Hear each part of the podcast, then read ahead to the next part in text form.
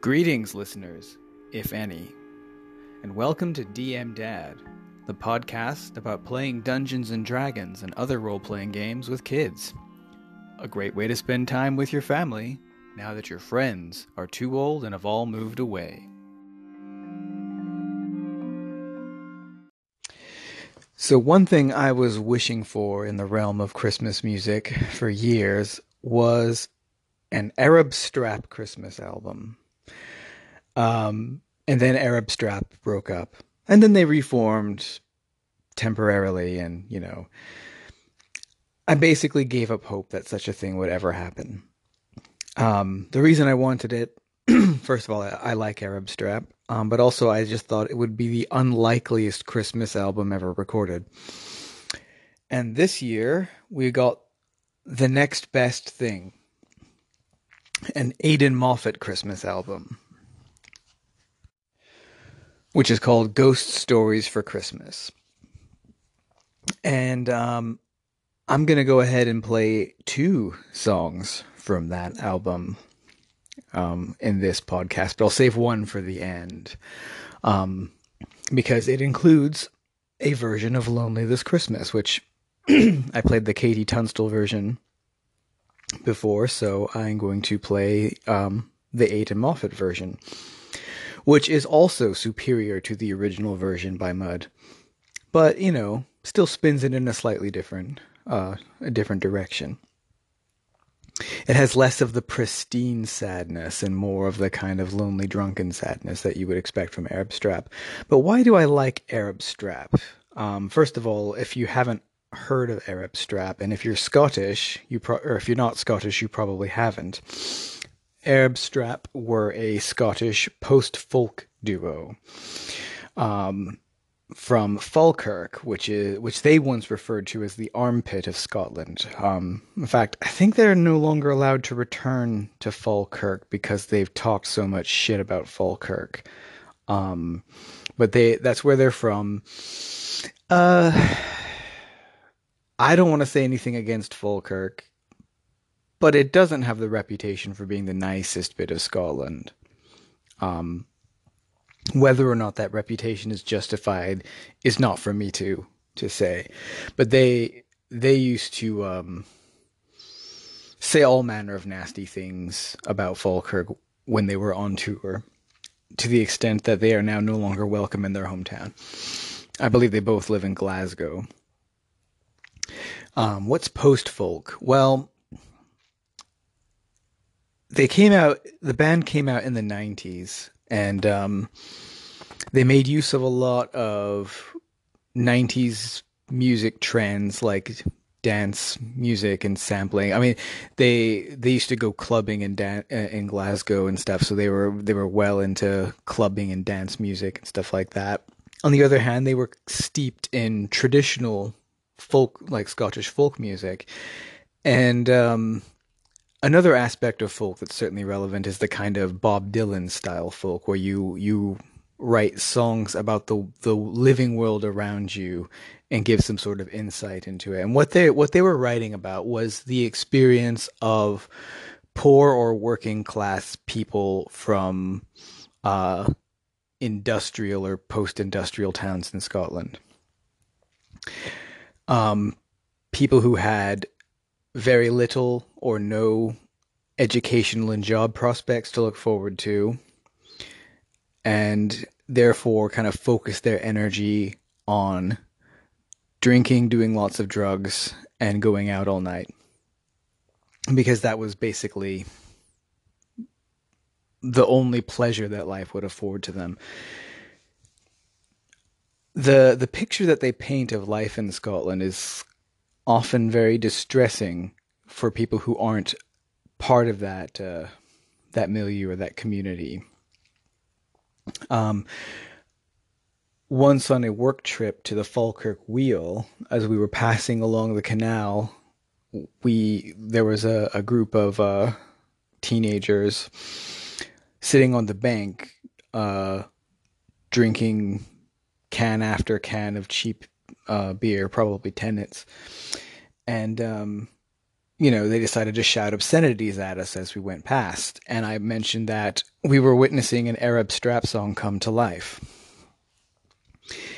And for me, the, the, the amazing thing about Arab Strap's music is that it's, it's very, it's very blunt. It uses a lot of uh, prosaic imagery, a lot of profanity, and yet it is, it is still poetic. And what it shows me is that uh, a group of people that you might be inclined to look down on, a group of people that you might be inclined to be afraid of, that you might be inclined to dismiss as the unwashed and the violent, still have the same deep emotions that you do. They are, they respond to their environments in the same way that you would, and that they have the souls of poets as well. That however different you might think that you are, really we're all we're all the same. They have the exact same uh, feelings and trials and tribulations. So for me, Arab strap music, although it puts a lot of people off, always represents a reconciliation. And uh, yeah, that's that's why I've been a, a fan of it ever since I discovered it. Um, but it is challenging music. Um, first of all, it does it does blend sometimes disparate genres. Aidan Moffat um, doesn't have a natural singing voice. Of course, neither did Bob Dylan, and people forgive forgive that. Um, and yeah, you know, the lyrics are uh, are are sometimes kind of offensive or, or blunt or or crude sometimes it's meant to be comic, um, and and often it lays bare the tragedy of uh, working class life in uh, the central belt of Scotland. So yeah, can you you can imagine that uh, for Christmas? The, the, the whole the whole album Ghosts uh, Ghosts for Christmas is really good, um, and I could have chosen one that more represents the uh, the Arab strap that I've been describing, the kind of crude and bluntness, but I've actually chosen one that's um, a little bit more uplifting. Um, and I had to put this one on because Colin had phoned in about the waitresses, and this song name name checks the waitresses song. So I'm like, well, that's the one I'm playing on the podcast. So I'm going to play that one now, and then at the end of the episode, I'll close with uh, "Lonely Lonely This Christmas."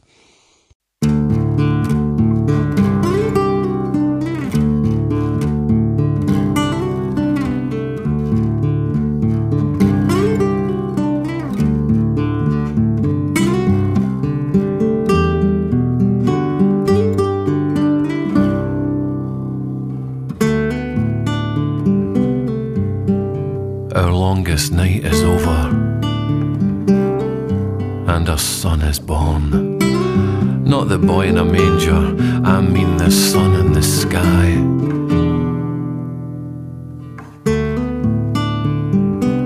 The light will return, and our world again grows. So let's toast the trees with cider and watch Doctor Who. We men and virgins. Angels need not bring the news. No, it's a haunting impression painted by memory. It's family.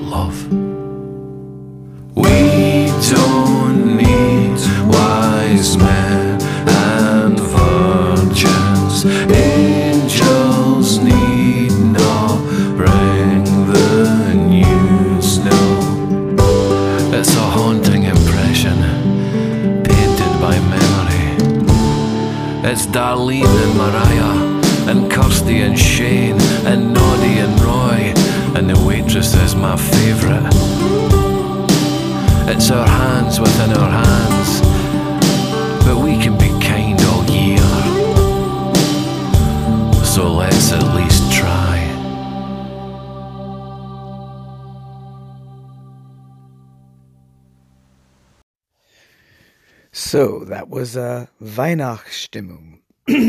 That's a German word, by the way, which means Christmas mood. I have no idea why they put the title in German because Arab Strap are not German, but I understand it, so it works for me. Um, yeah, and a remarkably upbeat song. Um, which is not to say that Arab Strap never had any upbeat songs. Um, they did, um, occasionally. So, um, now that that segment is over, let's get into some call-ins. Hi, Arvid here. Um, just wanted to call in and say I'm I'm enjoying the music episodes over December. Um, for some reason, I got a bit of a weak spot for the East 17 one. I think I just heard it the most time, so uh, familiar when it comes on. But anyway, enjoying those. Um, also, really enjoyed the episode about the metagaming. I think it was really interesting what you had to say, and um, it really made it come to life and made me think about what players would know of the surrounding areas and things like that. So I thought that was really interesting. So I think that was a really good episode. Been some really good episodes. Keep up the good work and uh, speak to you again soon. Thanks. Thanks for that, Darren. Um, and I'm glad you're enjoying the the music. Um, when I first started uh, this approach, I was I was really worried that I was uh, going too far or something like that. But uh, um, I've got some good responses, and I guess anybody who isn't enjoying it just hasn't bothered to leave me a message. Um, fair enough. Um, yeah, I guess the I guess the my feelings about about metagaming stem from the fact that for me, like my my game of D and D is more game than story. Um, I know that there's a lot of discussion about how much story and how much game um, should be should be in a game of D and D, and obviously that's that's the kind of thing that has to be determined by each individual group. Um, too much story or story games and stuff often don't have a great reputation among the OSR because I think the impression is that story games don't involve character death and things like that. Um, I, I, guess for me, um, what I what I get from D and D and what I want to get from it is the kind of challenge that comes from a game. So the gaming elements are very important to me, and that's why I'm not upset about players using whatever they have available in order to overcome a challenge you know in the same way that like like i like cooperative board games like pandemic and stuff like that and what i like about them is that you know each turn we all work together to try to see if we can come up with the optimal moves for everybody to make on that term or on that turn in order to succeed and I, I kind of expect the same thing from my players when I'm running D and D. And that's one of the reasons that I run traps the way that I do, where it's it's mainly resolved narratively, you know, where I describe what they see and then they ask questions and I answer them and eventually they come up with a, a a method that they're going to use to bypass or disarm the trap. And it's not just the thief, it's everybody at the table contributes and that really that that's like that's a rocking good time for me you know? I like to see everybody working together trying out ad- ideas thinking laterally you know riffing off each other's ideas and stuff like that. Um, then it becomes an event you know? And other people might run a game of you know very differently. Um, I, I recently read a blog that was criticizing Critical Role, which I never thought I would see because um, I don't know, Critical Role seems to have this kind of untouchable status, like this invincible status among uh, people who play D and D. Like you're like you're only allowed to say good things about it. So the fact that somebody you know dared to write an entire blog post um, about how much he disliked Critical Role, I was like, oh my god, I wouldn't want to get his hate mail.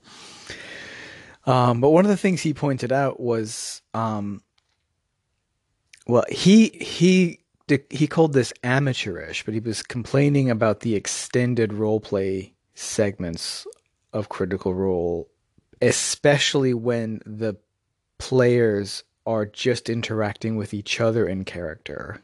And you know, that will go on for like an hour. They'll just sit around and talk to each other in character, not even to an NPC. And he he made the point is that this would never happen at a normal D&D table. And you know, I think he's he's right about that. Like I it's not that I would bar that from happening at my table, but I've just never seen players do that in real life. Um, even players who enjoy role playing and speaking in character, they will want to get to the next bit of the adventure, the next piece of action. Because, um, you know, we've all got limited time, you know. Um, so we don't want to we don't want to spend half the night not doing anything other than developing our characters. Um, it's it's really only Critical Role that I've seen in real, you know, that that does that. Um, and that puts me in mind of a recent episode of the Red Dice Diaries, where uh, it's another one where, where John and his uh, his friends are discussing a topic, and this time they were discussing downtime, and they began by trying to define downtime. And somebody proposed that downtime is what happens in between plot. And then somebody else amended that and said I would agree but I would change plot to action and I really liked that distinction because D&D can have lots of plot elements that don't happen at the table. For instance, if you have a big bad in your world who's got some some scheme um, you might be tracking events that the players are not aware of because they, they probably won't even be interacting with that big bad or even be aware of that big bad at lower levels.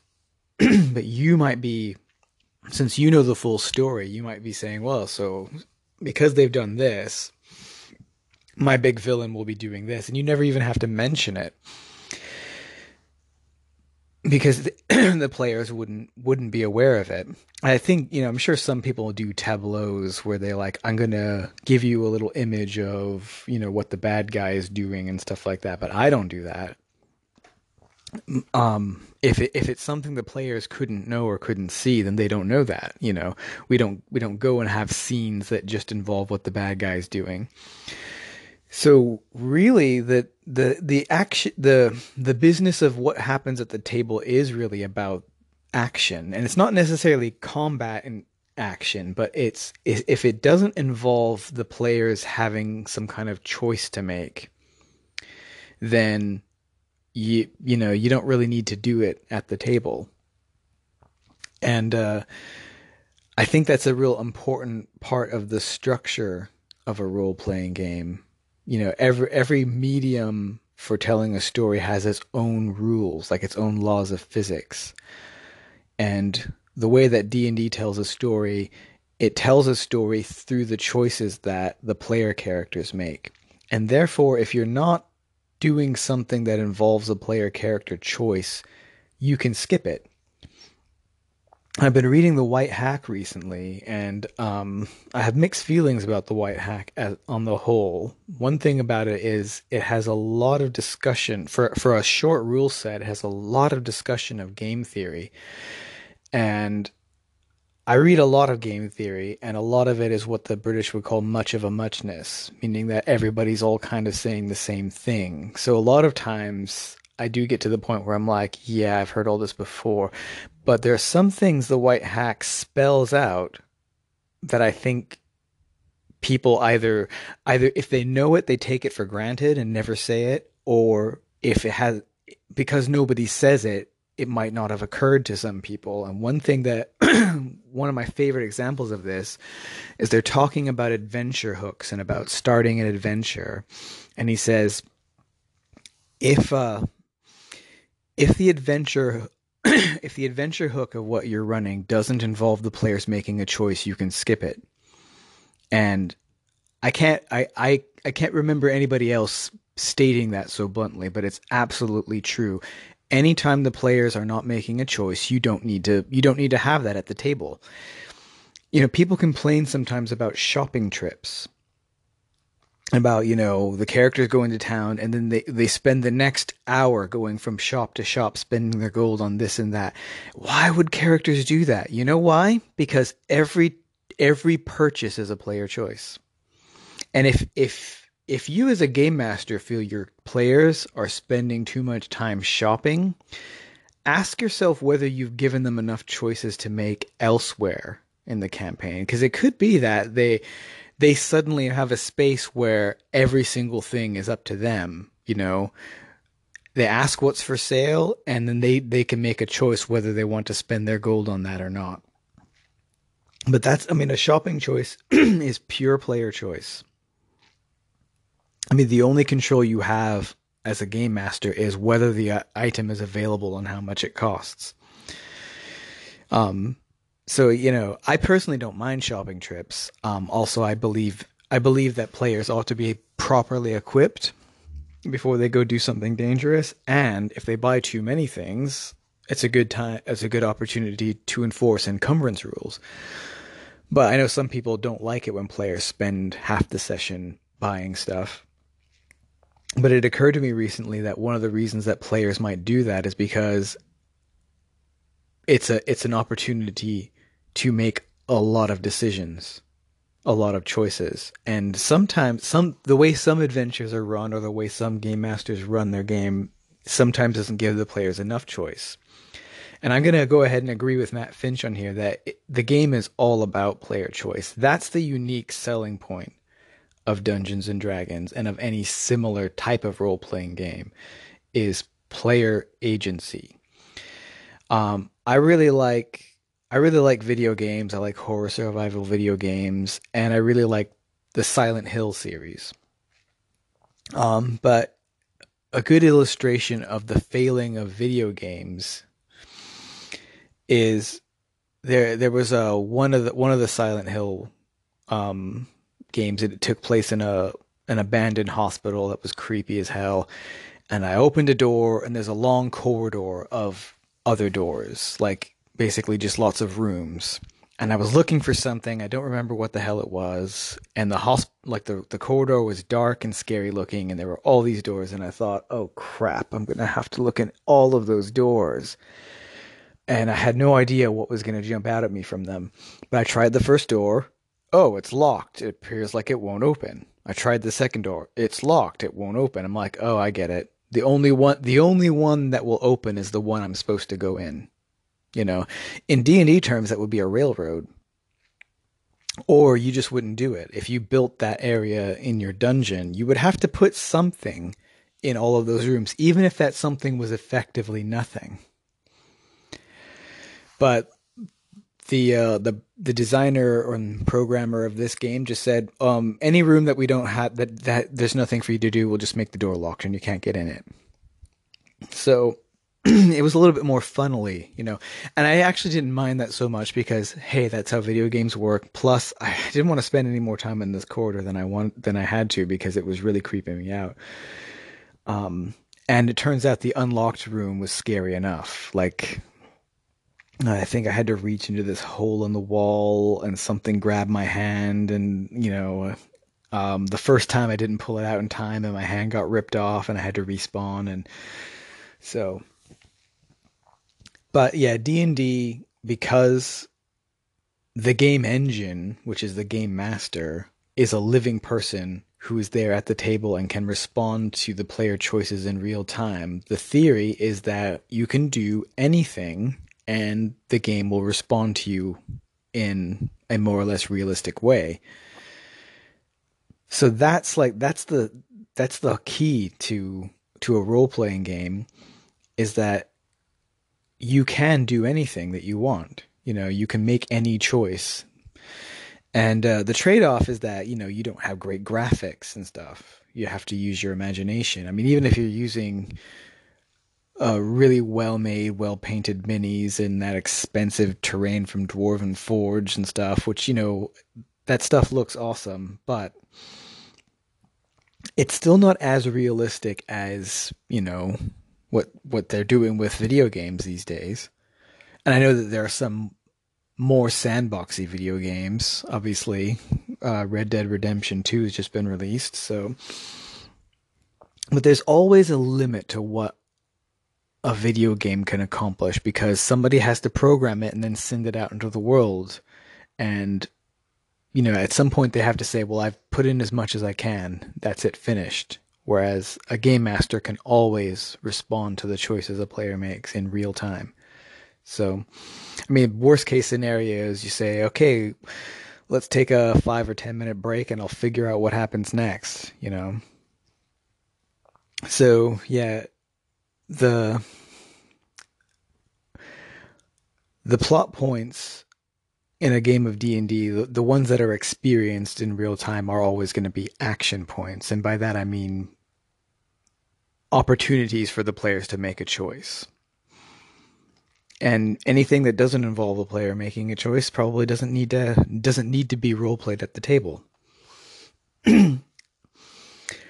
Having said that, um, in the case of Critical Role, when I used to watch it, I don't watch it anymore, but when I used to watch it, the the bits where they were role playing with each other tended to be the most interesting bits for me because I found that Critical Role combat just dragged on and on and on.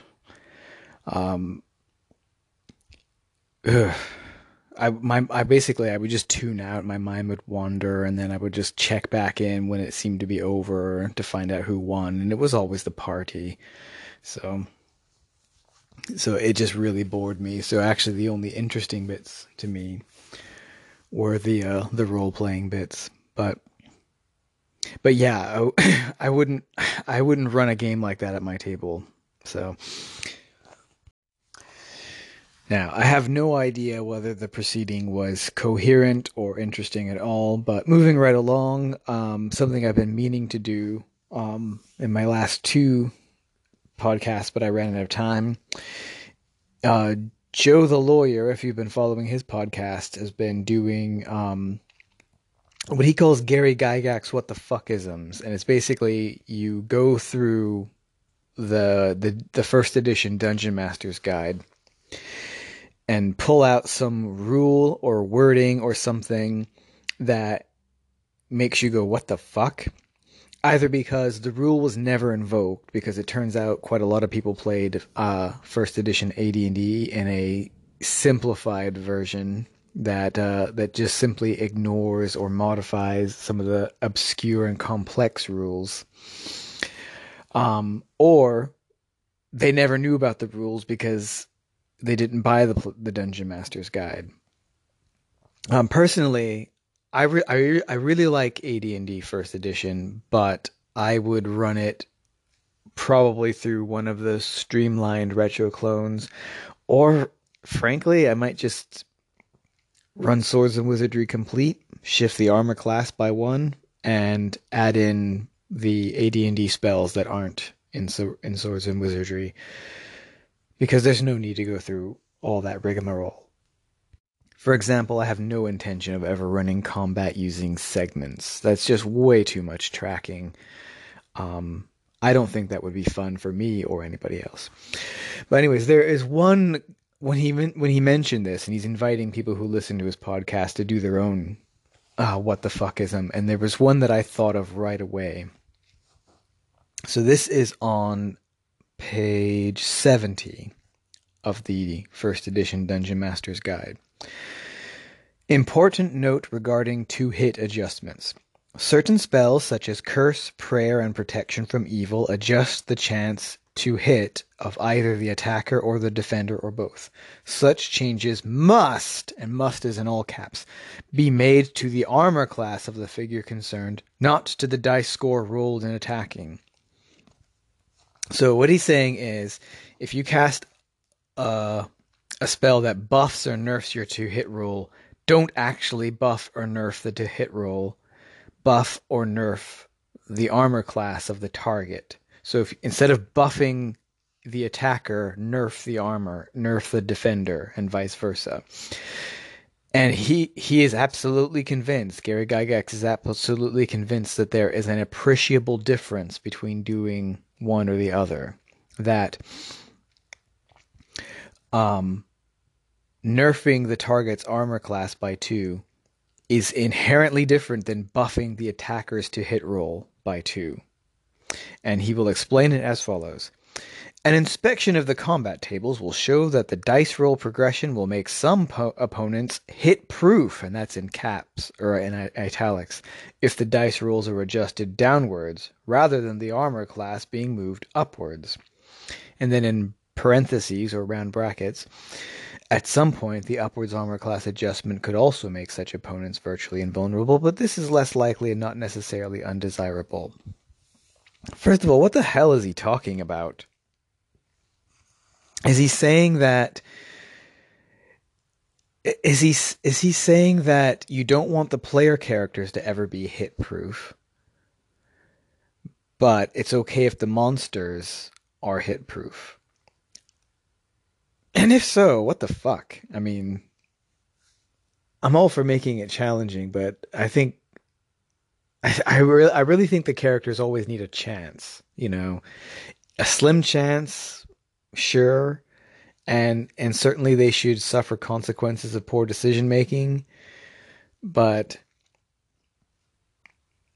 I mean, there are plenty of monsters that are practically invulnerable as it is. You know, um, I once rolled a wight on a random encounter table because I was using something like the ready ref sheets or something as written. And, you know, first level party with no magic weapons effectively cannot fight a wight. First of all, they take one hit and they're dead from the level drain, and the wight can't be hit at all by non magic weapons, and first level characters don't have magic weapons. And being undead, a wight is immune to sleep and charm which which are the spells that first level wizards have. So there's no magic missile in white box. So you know, basically like a random encounter determined a, determined a party wipe. I actually just re-rolled that encounter because it's like no that there's no chance. Like a difficult encounter is one thing, a literally un, undefeatable encounter is another. So then Gary Gygax gives an example.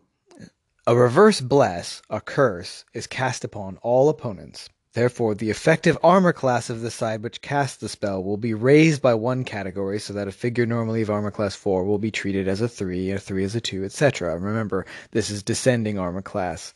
So so basically he's saying the the way that you do this is somebody casts curse upon the other side. That means the side that cast curse their armor class all goes down by one, meaning it's one better. By doing so, it is still possible for the opponents to roll natural 20s and thus score hits. Let's look at the wording of um, bless, curse. So, upon uttering the bless spell, the caster raises the morale of friendly creatures by plus one. Furthermore, it raises their to hit dice rolls by plus one. A blessing, however, will affect only those not already engaged in melee combat. This spell can be reversed by the cleric to a curse upon enemies, which lowers morale and to hit by negative one. So that although the wording says lower the dice roll, in the Dungeon Master that comes from the player's handbook. In the Dungeon Master's Guide, Gary Gygax says, don't lower the dice roll. Do the do the opposite to the armor class instead. And by the maths, you would say that it amounts to the same thing. So, looking at the attack matrix, and I'm going to use the one for clerics because it is a cleric spell. Bless is a cleric spell.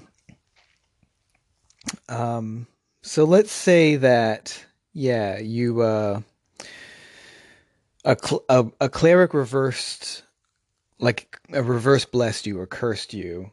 So your and we're going to do this to the die roll. We're going to nerf your die rolls by negative two. So you have a negative two modifier on your on your attack roll. So here's the thing about the uh, the um, attack matrix is that a first level cleric or druid or monk rolling a natural 20 will hit armor class 0 which is expected they will also hit armor class negative 1 negative 2 negative 3 negative 4 and negative 5 they only need a 21 to start hitting negative 6 and then it's you know um 22 hits negative 7, 23 hits negative 8, 24 hits negative 9, and 25 hits negative 10. So if you rolled a natural 20 and you had to nerf that by 2 down to 18, it means that you still hit armor class 2. So first of all, how often are you actually at first level or fighting something that does have armor class zero. And also, I mean, I don't know, so what? And I guess if the party reversed it, um, so armor class two is plate and shield, isn't it? That's like about as good as it gets for uh for a first level character.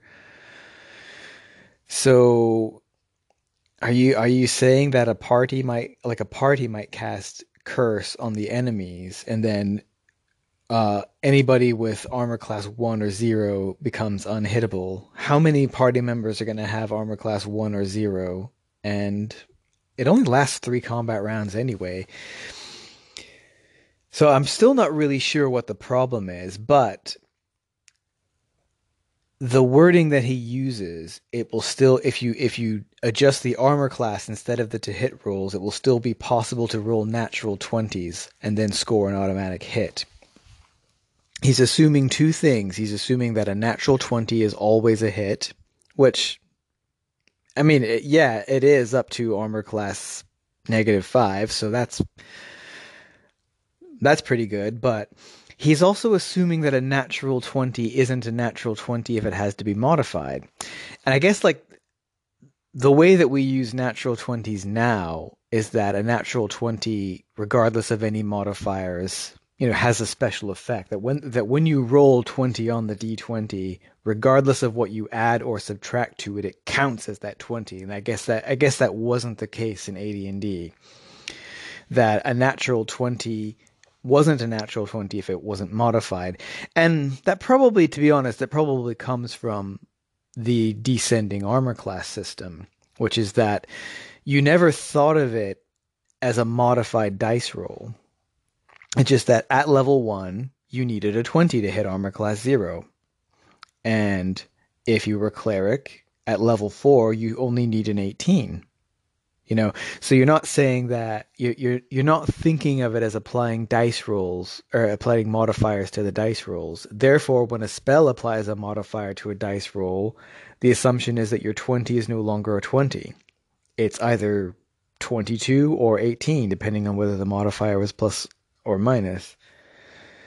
So I don't know. It, it gave me pause because I was approaching it from a different historical perspective, and it's like, well, I don't see what what what makes the you know why it makes a difference. But I guess Gary Gygax's assumption is is that a modified like a, a 20 with an, a magical modifier on it is no longer a 20 whereas the way we use the natural 20 mechanic now is that when you roll 20 on the die something special happens regardless of what you were going to do to that die roll um but it also shows that he changed his mind about that between writing the Player's Handbook in 1978 and uh, writing the Dungeon Master's Guide in 1979. That he's like, oh wait, I screwed up. I should have said that it modifies the armor class, and you know.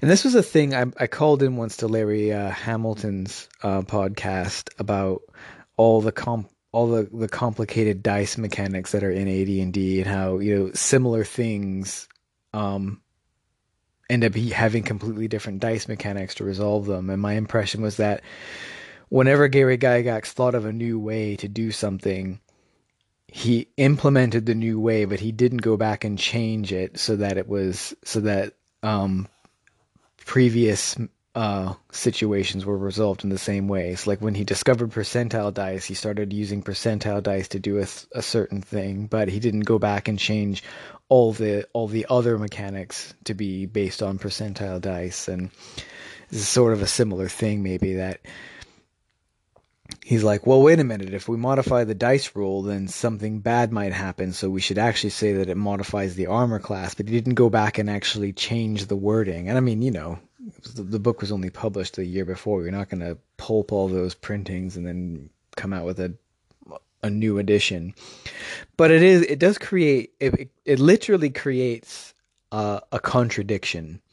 So that if you're running AD&D and you're taking the spell wording from the player's handbook and you're not using that paragraph from the dungeon master's guide then you're doing something different than somebody who is using the dungeon master's guide i don't know that's why ad&d sounds more complicated than it needs to be. But you know apparently a lot of people just ignored this stuff if it didn't make sense or or you know if they didn't buy the dungeon master's guide they'd never have been the wiser. So that's my what the fuck. And that was actually i think that was literally my first what the fuck um from reading the dungeon master's guide back in the day so. Anyways that's longer than i intended to make this episode so i'm gonna call it. Um until next time, play well, let the dice fall where they may, and here is Aidan Moffat singing Lonely This Christmas.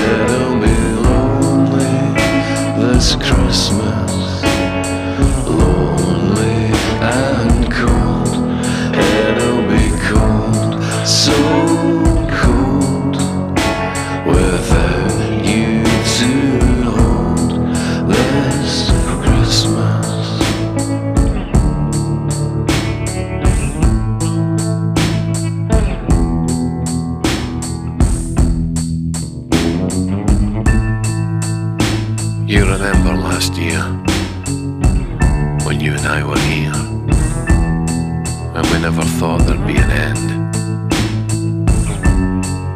And I remember looking at you then And I remember thinking that Christmas must have been made for us. Cause darling, this is the time of year that you really need love. And when it means so very much. So it'll be lonely this Christmas